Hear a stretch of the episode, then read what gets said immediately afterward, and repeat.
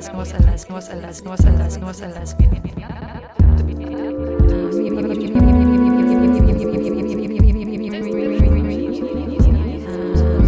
Miła mi. A lesbos, a lesbos, a lesbos, podcast, podcast.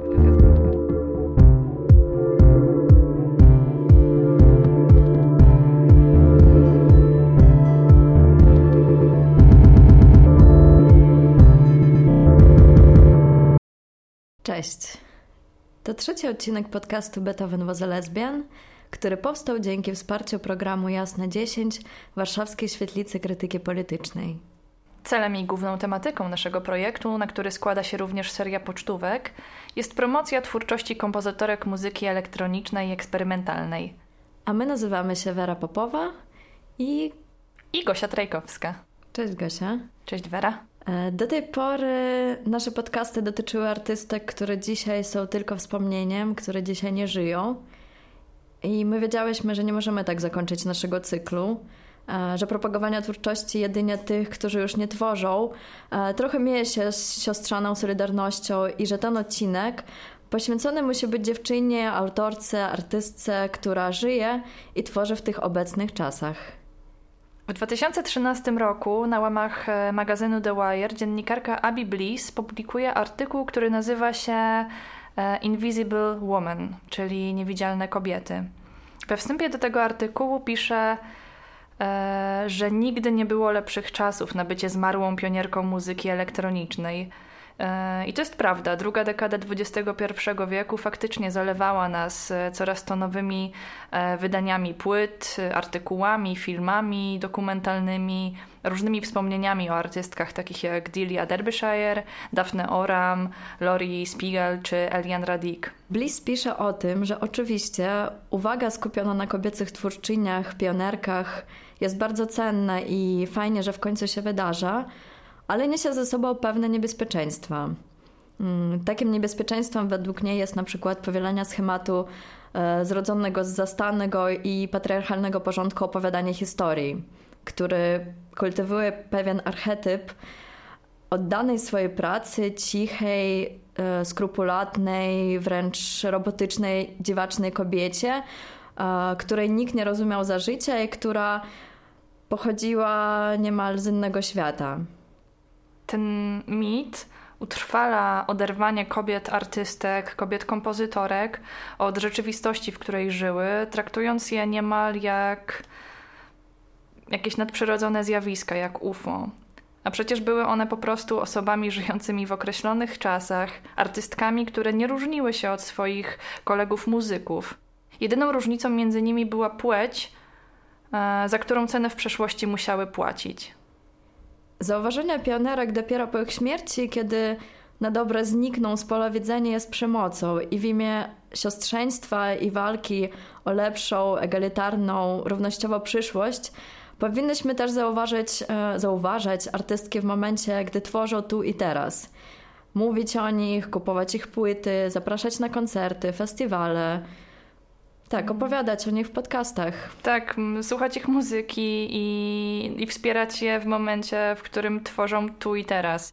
W 1998 roku Pauline Oliveros napisała esej, e, który wygłosiła na konferencji Frau Musika Nowa w Kolonii, e, który to festiwal skupia się na historycznych i żyjących obecnie kompozytorkach. Tak, treść e, tego eseju jest nadal aktualna. Ten esej nazywał się Breaking the Silence, czyli przerywając ciszę, przerywając milczenie.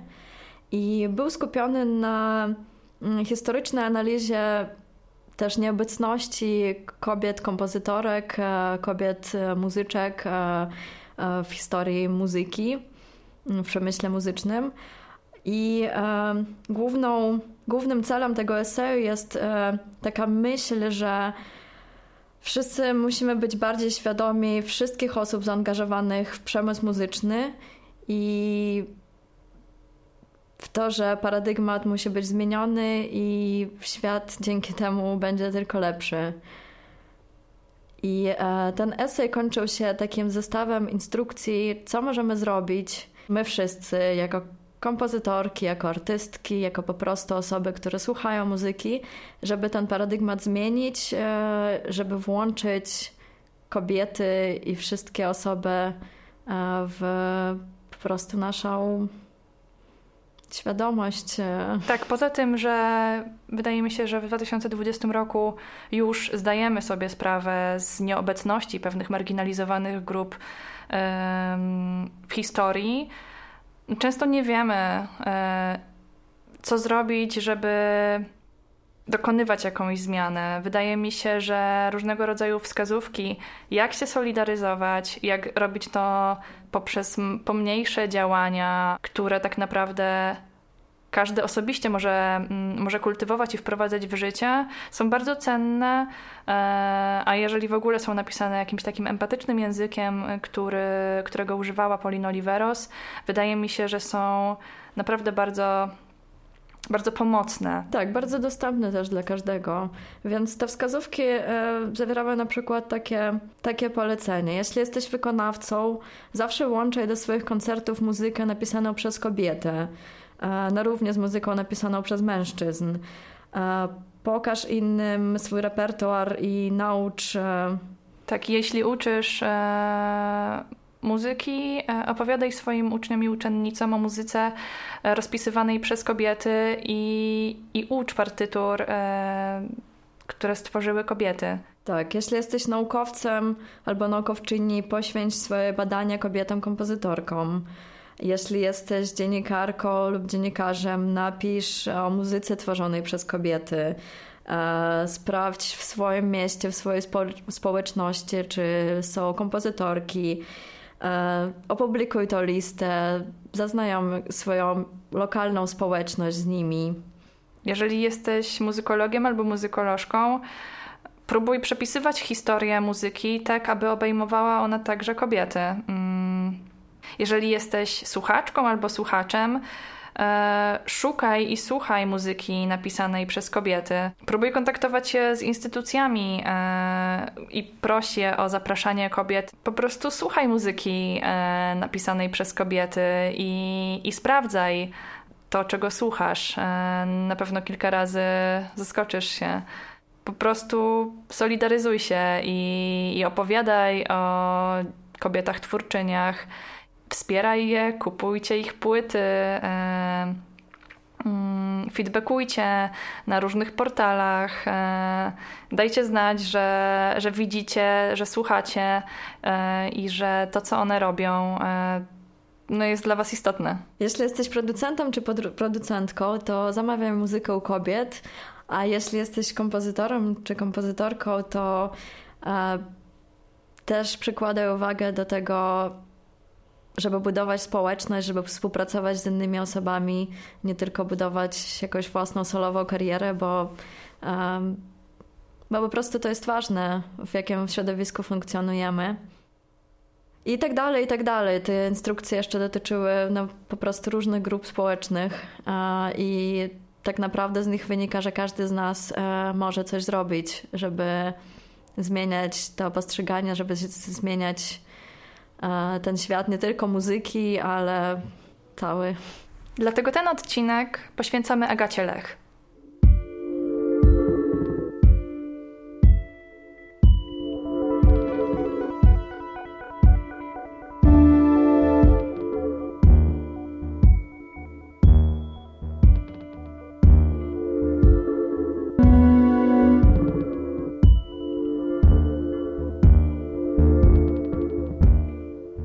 Agata jest naszą znajomą, super zdolną twórczynią muzyki elektronicznej. I poza tym, że zajmuje się muzyką, jest również malarką i artystką wizualną. Agata ma 23 lata i w tym roku kończy magisterskie studia w Akademii Sztuki w Szczecinie. Mm, swoją twórczość od kilku lat publikuje w internecie na SoundCloudzie, YouTubie e, czy Bandcampie pod hasłem jako Agata Lech, pisane razem, Agata Lech. Tak, ja znam Agatę właśnie przez Gosię, bo dziewczyny studiują razem i kiedyś zobaczyłam taki wideo essay opublikowany przez Was e, e, na, mm, nie wiem, czy to była strona mm, uczelni Waszej? E, to była premiera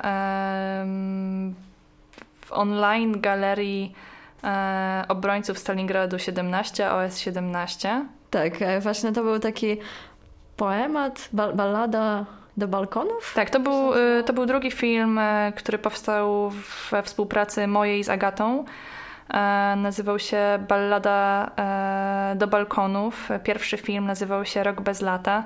I były czymś w rodzaju takich wizualnych poematów dygresyjno-muzycznych słuchowisk. No właśnie, kiedy zobaczyłam ten, e, mm, tą baladę, to byłam dość zafascynowana tym, jak to wygląda wizualnie, ale też dźwiękowo. I pamiętam, że powiedziałaś mi, że Agata jest taką osobą, która nie boi się trochę w ogóle próbować różnych rzeczy i to mnie fascynuje, bo zazwyczaj ja pracuję w taki sposób, że muszę najpierw przez rok przemyśleć, co ja będę robić i mniej próbuję, a więc taka postawa, że ktoś robi po prostu i publikuje to i eksperymentuje cały czas. Tak, myślę, że to jest ciekawe też w ogóle rozmawianie o tym, jakimi sposobami się pracuje i też poznawanie sposobów, które jakoś naturalnie wynikają z każdej osoby, z każdej twórczyni i twórcy. Mhm. Agata na przykład e, tworzy tak mm, dosyć intuicyjnie. E, porusza się między różnymi gatunkami. Wydaje mi się, że ja na tyle, na ile ją znam i na tyle, na ile znam jej twórczość, określiłabym mm, jej muzykę jako eksperymentalną, melancholijną, ambientową elektronikę, e, ale też często Agata balansuje pomiędzy jakimiś takimi gatunkowymi e, kliszami, jak e, słuchowisko teatralne, często nagrywa swój głos, potem go, potem go miksuje, używa głosów innych ludzi, korzysta z filtr recordingu. Mm, ale te wszystkie jej utwory i filmy i słuchowiska są w bardzo takim agatowym e, stylu. Takim poetyckim, troszkę smutnym, mhm. ale też zabawnym. Ja słuchałam niektórych utworów, bo Agata um, opublikowała ostatnio album we wrześniu tego roku tak? Wydaje mi się, że we wrześniu. E, tak, pod koniec września opublikowała mhm. na Bandcampie swój album. Tak, który się nazywa Self Sickness um, i on składa się z ośmiu utworów. I Agata napisała o tym albumie tak. W ogóle przypomniałam sobie o tym albumie mm, nie przypomniałam sobie, miałyśmy o tym powiedzieć, ale jak powiedziała, że są dowcipne dość e, mhm. e, jej traki, jej utwory, mhm. to tam właśnie jest parę takich, które no, są bardzo urocze właśnie w taki dowcipny, dowcipny sposób. Agata też nagrywa swoje głosy. Trochę to nie jest śpiew, to jest jakieś takie... Tak, Agata, Agata mówi o tym, że po prostu fałszuje do taniego mikrofonu. No jest to trochę kokieteryjne, ale wydaje mi się, że też tak naprawdę jest, mhm. że ona po prostu fałszuje do taniego mikrofonu. Trochę tak dając sobie Wydaje mi się, że to wynika z różnego rodzaju improwizacji. To po prostu wy, wy, wylewa się z niej. Tak, publikując e, Self Sickness, Agata napisała o tym albumie tak. Te utwory nie są nowe, powstawały w spazmach emocjonalnych od pierwszego dnia, w którym odkryłam przyjemność udawania, że coś mogę nagrać i że ktoś będzie tego słuchał. Jest to kilka momentów zebranych w bukiet, e, bo teraz tutaj chciałabym narysować kreskę i otworzyć okno. Zapraszam. W ogóle chciałam też e, powiedzieć, że Agata teraz mieszka w Portugalii, dlatego nie ma jej teraz e, tutaj z nami w studiu, w którym nagrywamy.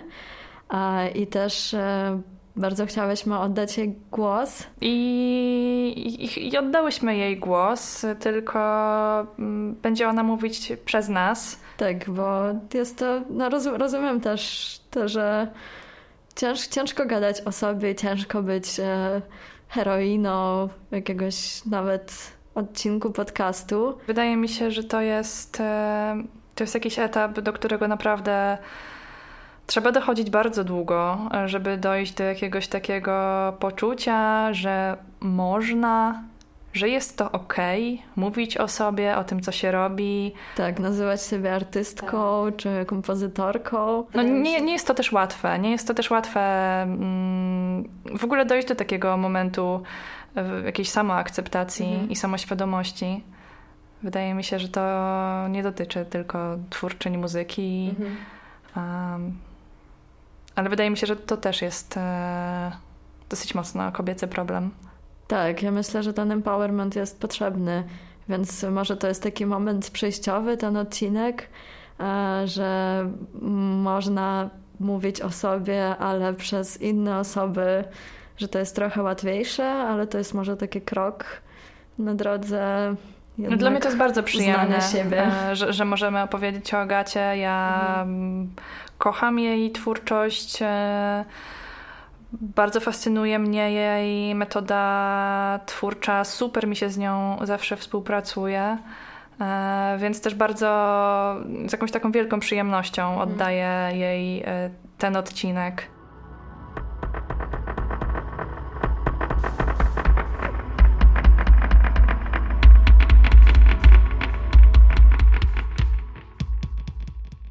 E, Agata mówi o sobie tak. Moje doświadczenie z tworzeniem muzyki zaczęło się na pierwszym roku studiów w 2016 roku, kiedy na zajęcia z dźwięku miałam skleić jednominutowy noise z darmowych sampli. Miał być im bardziej dziwny, tym lepszy.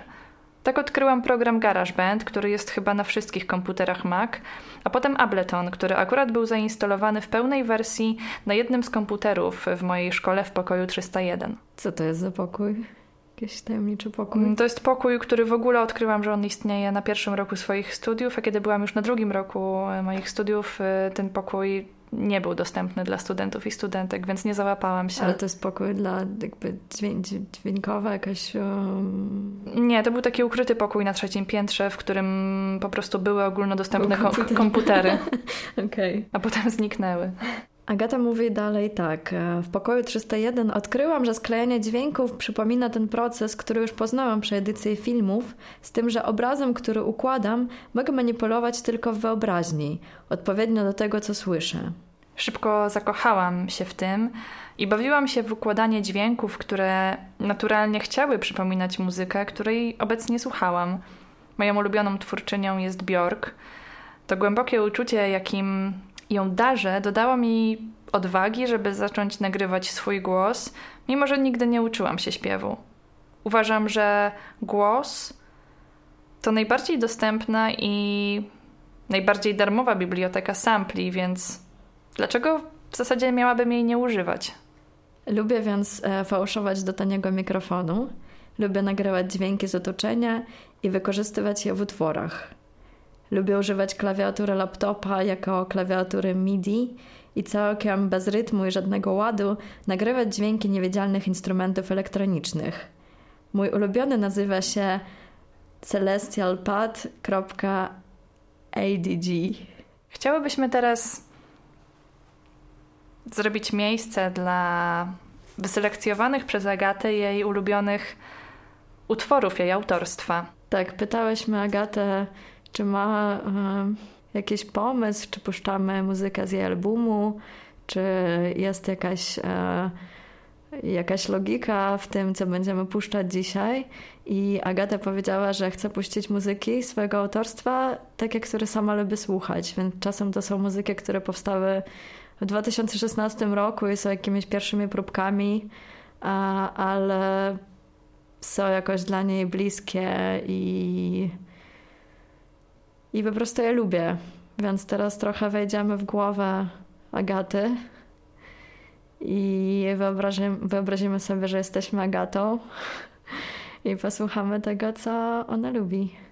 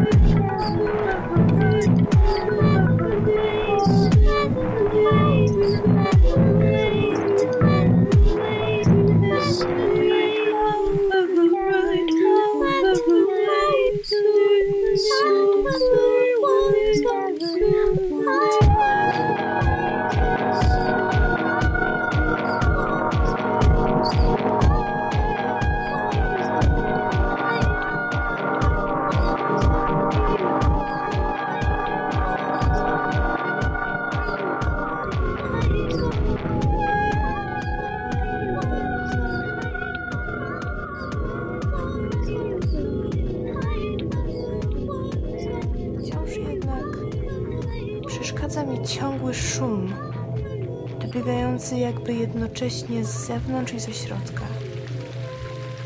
Głośny, jak odkręcona woda w kranie. We wszystkich kranach w bloku, w kuchniach, toaletach i łazienkach. Słyszę wodę. Jestem nią przepełniona. Woda we mnie jest jak woda w stawie. Mętna, zielonkawa jak niebo, którego nie widział żaden człowiek. Na powierzchni żyją małe roślinki. Na dnie chowają się pospolite szare ryby. Gęsta, ciepła woda opada na dno. Dzięki temu ryby mogą przeżyć zimę, nawet zamarznięte pod taflą lodu.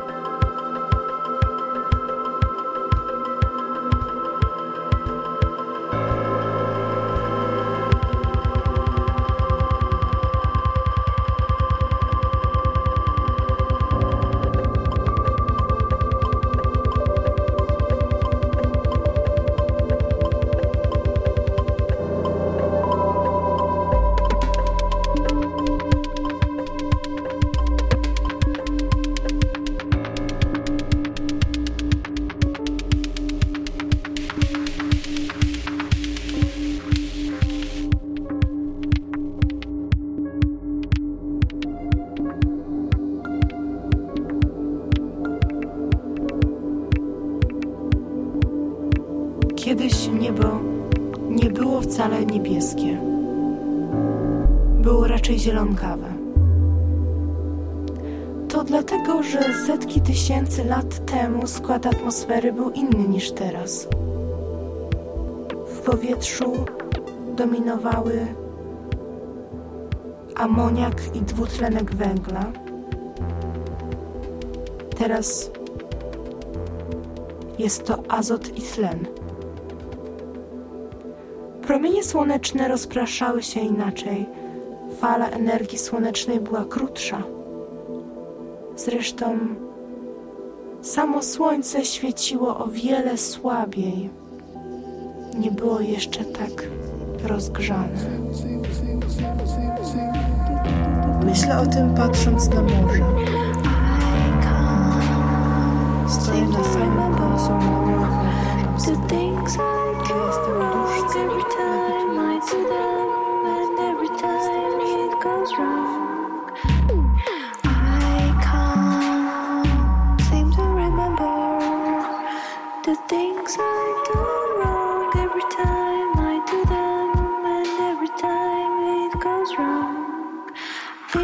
I do wrong every time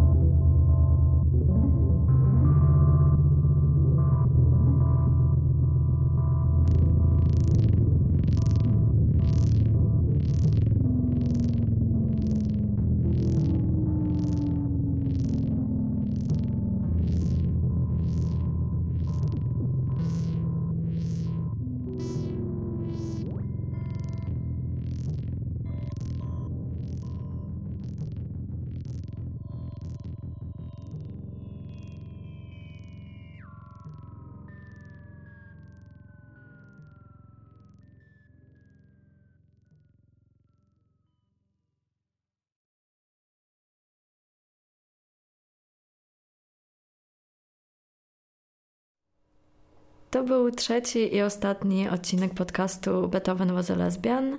Jeśli macie ochotę posłuchać pierwszego odcinka, albo drugiego, albo jeszcze raz trzeciego, Albo zobaczyć e, pocztówki. wszystko dostępne jest na stronie internetowej, na której odsłuchujecie ten podcast.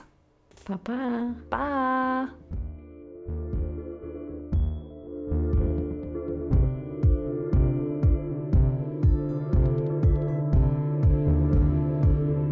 Podcast Beethoven was lesbian powstał jako część programu wsparcia środowisk twórczych realizowanego przez Jasną 10. Warszawską Świetlicę Krytyki Politycznej w ramach programu Centrum Jasna. finansowanego ze środków miasta stołecznego Warszawa.